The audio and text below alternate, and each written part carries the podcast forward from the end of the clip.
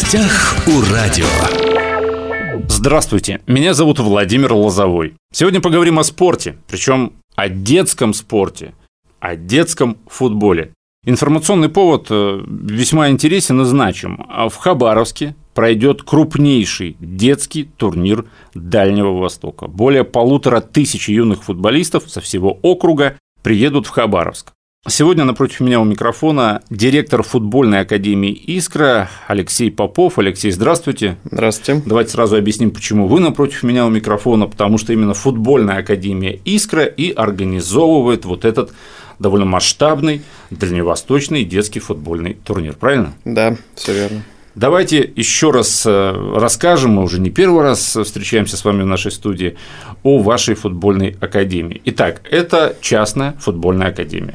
Да, все верно. Это частный проект, который был достаточно недавно организован, всего лишь 3 года назад, но планы у нас достаточно серьезные и профессиональные, то есть в первую очередь нашим приоритетом является профессиональная подготовка детей, а во вторую очередь это уже для тех, кто хочет, кто не попал в первую группу, да, по навыкам или по желанию, банально, это просто возможность заниматься футболом под руководством профессиональных тренеров. На лучших, наверное, площадках Хабаровска точно.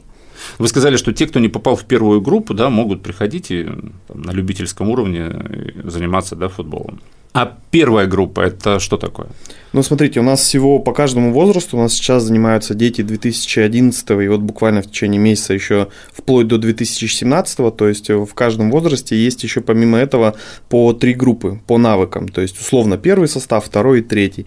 Если первый состав, туда идет строгий отбор, мы действительно самых на текущий момент готовых детей набираем, да, которые, возможно, по своим антропометрическим данным как-то выделяются на фоне других детей. Во вторую группу попадают тоже перспективные дети. Это у нас есть первая группа профессиональной подготовки, вторая группа селекционной подготовки, то есть первая группа полностью бесплатно занимается за счет академии, вторая группа занимается платно, но со значительной скидкой, и их задача, они работают и тренируются для того, чтобы со временем пополнить ряды первой группы, потому что у нас действует спортивный принцип, если ребенок хорошо себя показывает и занимается, он может быть как повышен, так и наоборот понижен в случае неуспеваемости. И третья группа, это скорее, конечно, мы ни для кого двери не закрываем, они тоже могут попасть как и во вторую группу, и в первую группу, но в основном там занимаются дети, которые ходят для удовольствия, чтобы просто научиться пинать мяч, хорошо проводить время, чтобы родители их туда некоторые отправляют, чтобы они просто были при деле, так сказать. Вы сказали, что первая группа абсолютно бесплатно дети занимаются. Да. Это очень важно. Но это, я так понимаю, на деньги академии, на деньги учредителя, да? Да, все верно. У нас сейчас в Хабаровске порядка 300-350, наверное, детей занимается суммарно по всем возрастам, и из них порядка 50-60% детей занимается полностью бесплатно. Плюс у нас еще есть филиал в Комсомольске, там порядка 120-130 детей, там также около 50% занимается бесплатно.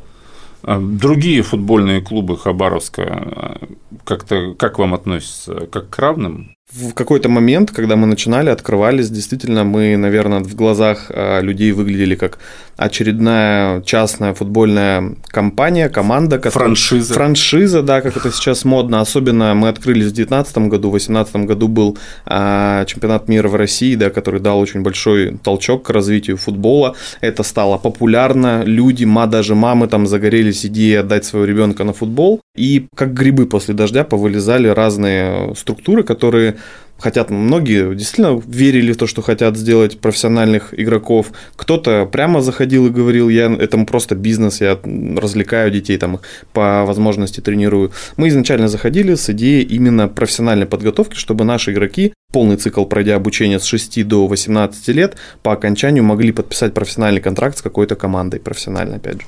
Сколько ждать до 18-летия самых старших? Самые старшие дети до 11 лет сейчас им, то есть еще придется подождать порядка 7 лет.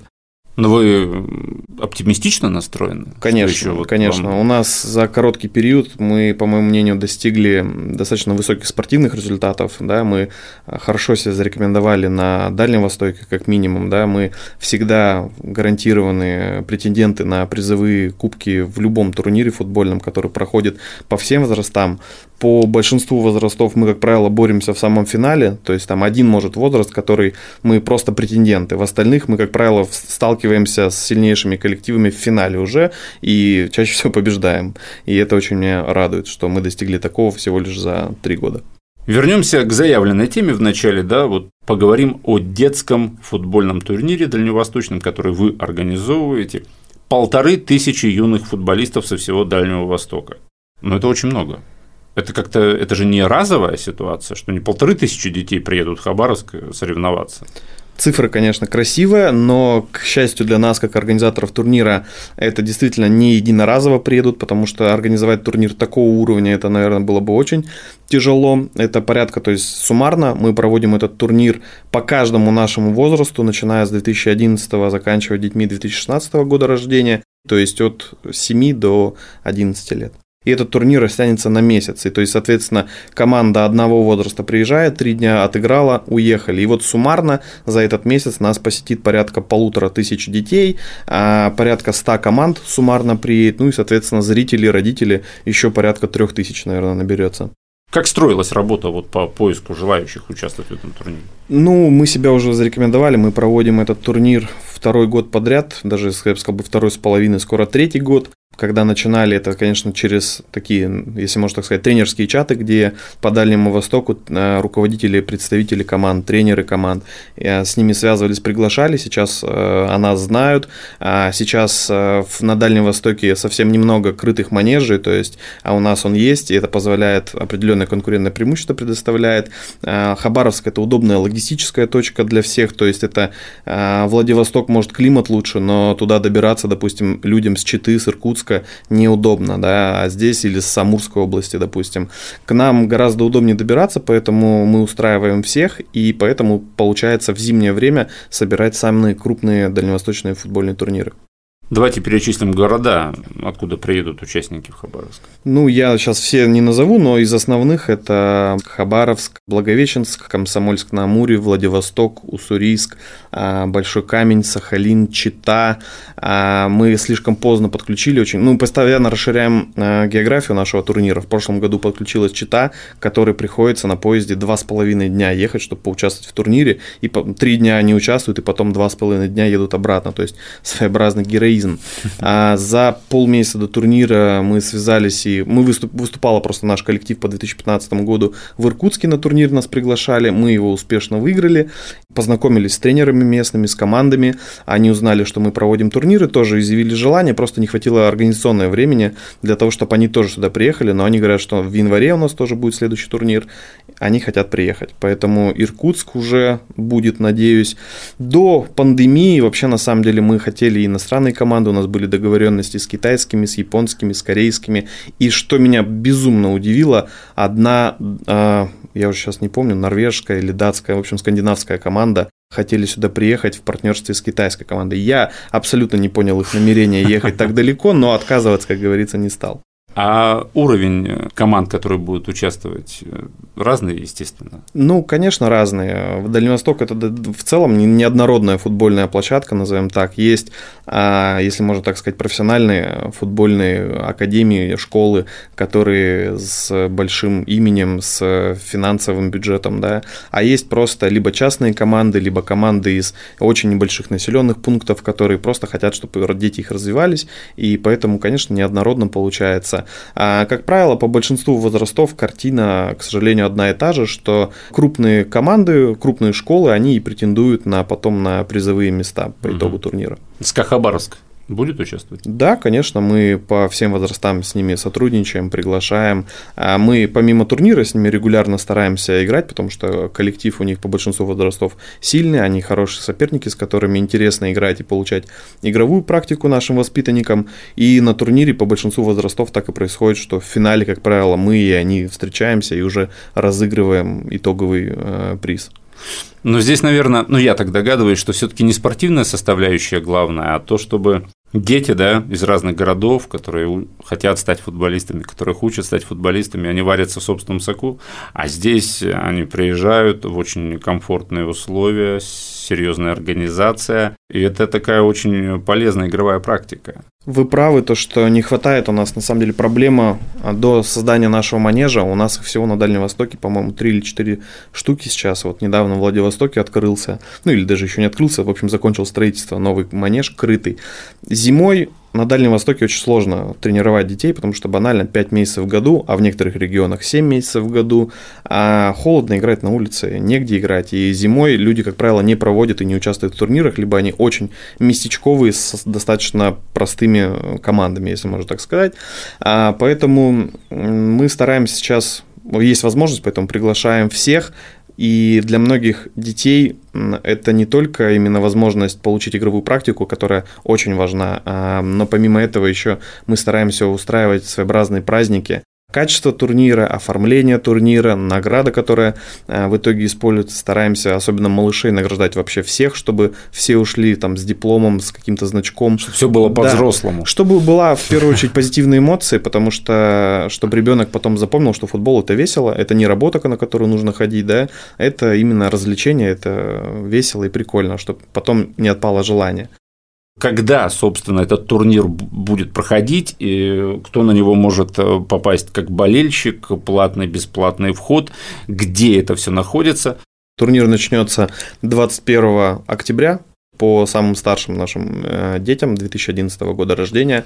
Наш крытый манеж и в целом футбольная база Академии «Искра» находится в первом микрорайоне. Это улица 65-летия Победы, 21. Когда я недавно принимал нового сотрудника на работу, я написал этот адрес, она сказала: извините, а это вообще в Хабаровске или нет? На самом деле адрес хоть и странный, но он, все его знают, по большому счету, кто живет или находится недалеко от первого микрорайона, это очень рядом со стадионом «Юность». Буквально там 5 минут пешком пройти. И, соответственно, вход для зрителей, для родителей, для участников абсолютно бесплатным и, наоборот, за массовость, чтобы люди приходили, интересовались, смотрели, поэтому приглашаем посмотреть. Еще у меня есть вопрос по поводу все-таки вашего крытого манежа. Это полноразмерное футбольное поле? Нет, это малоформатное футбольное поле, то есть оно размерами 60 на 40 метров. Это малоформатный футбол, но для детей до примерно 12 лет это в самый раз для подготовки. Уже в 12-13 лет, когда они выходят на полноразмерное поле, да, на взрослое, там уже потребуется манеж другой. Это входит в наши планы, либо накрывать куполом полноразмерное поле, которое открытое у нас сейчас есть, может какие-то другие варианты, но на текущий момент вот одна из проблем, я говорю, то, что только в Якутске, если мне память, или в Нерюнгри, в общем, в республике Саха-Якутия есть единственный на Дальнем Востоке полноразмерный крытый манеж. В завершении разговора я хочу сказать о том, что собрать все команды Дальнего Востока, детские команды, футбольные команды Дальнего Востока под одной крышей, в прямом смысле этого слова, да, это, конечно же, очень круто. Итак, уважаемые друзья, сегодня мы говорили с директором футбольной академии «Искра» Алексеем Поповым о крупнейшем детском футбольном турнире Дальнего Востока, который начинается в Хабаровске. Около 1500 юных футболистов за месяц посетят Хабаровск, крытый манеж, да, футбольной академии «Искра», где определят, кто из них лучше, чье кунг-фу лучше, да, как говорят. Кстати, а что будет призом? Это стандартные кубки в детском турнире. Мы немного постарались в этом году улучшить, так сказать. Мы стараемся всегда находить какие-то новые решения. Во-первых, само качество призов – это не совсем то, что лично в моем детстве мне дарили на турнире. Какую-нибудь пластиковую, гибкую, дешевую статуэтку. Мы стараемся покупать достаточно дорогие, качественные кубки, медали, призы. При этом мы в прошлом году анонсировали, в этом году реализовали. У нас по каждому возрасту, кроме самых-самых малышей, у нас здоровенный, дорогущий кубок, вот по типу кубка Стэнли, это переходящий кубок. У нас уже сделан на текущий момент мини-музей, если можно так назвать, да, зал славы Академии «Искра». Мы команде-победителю вручим обычный кубок, который они заберут к себе и поставят себе на полку, но у нас есть наш большой кубок, на котором мы пишем всех победителей наших турниров. То есть, условно, если команда какая-то А выиграет турнир, то мы нанесем ее логотип на этот кубок, напишем, что в октябре 2022 года команда победила, заняла первое место и стала чемпионами. Ну что ж, успехов всем участникам этого футбольного турнира, как говорят футболисты, главное без травм. Да, поэтому давайте без кунг-фу. Еще раз спасибо, Алексей, что пришли к нам в студию. Уважаемые друзья, Восток России представлен во всех социальных сетях. Всем самого хорошего. В гостях у радио.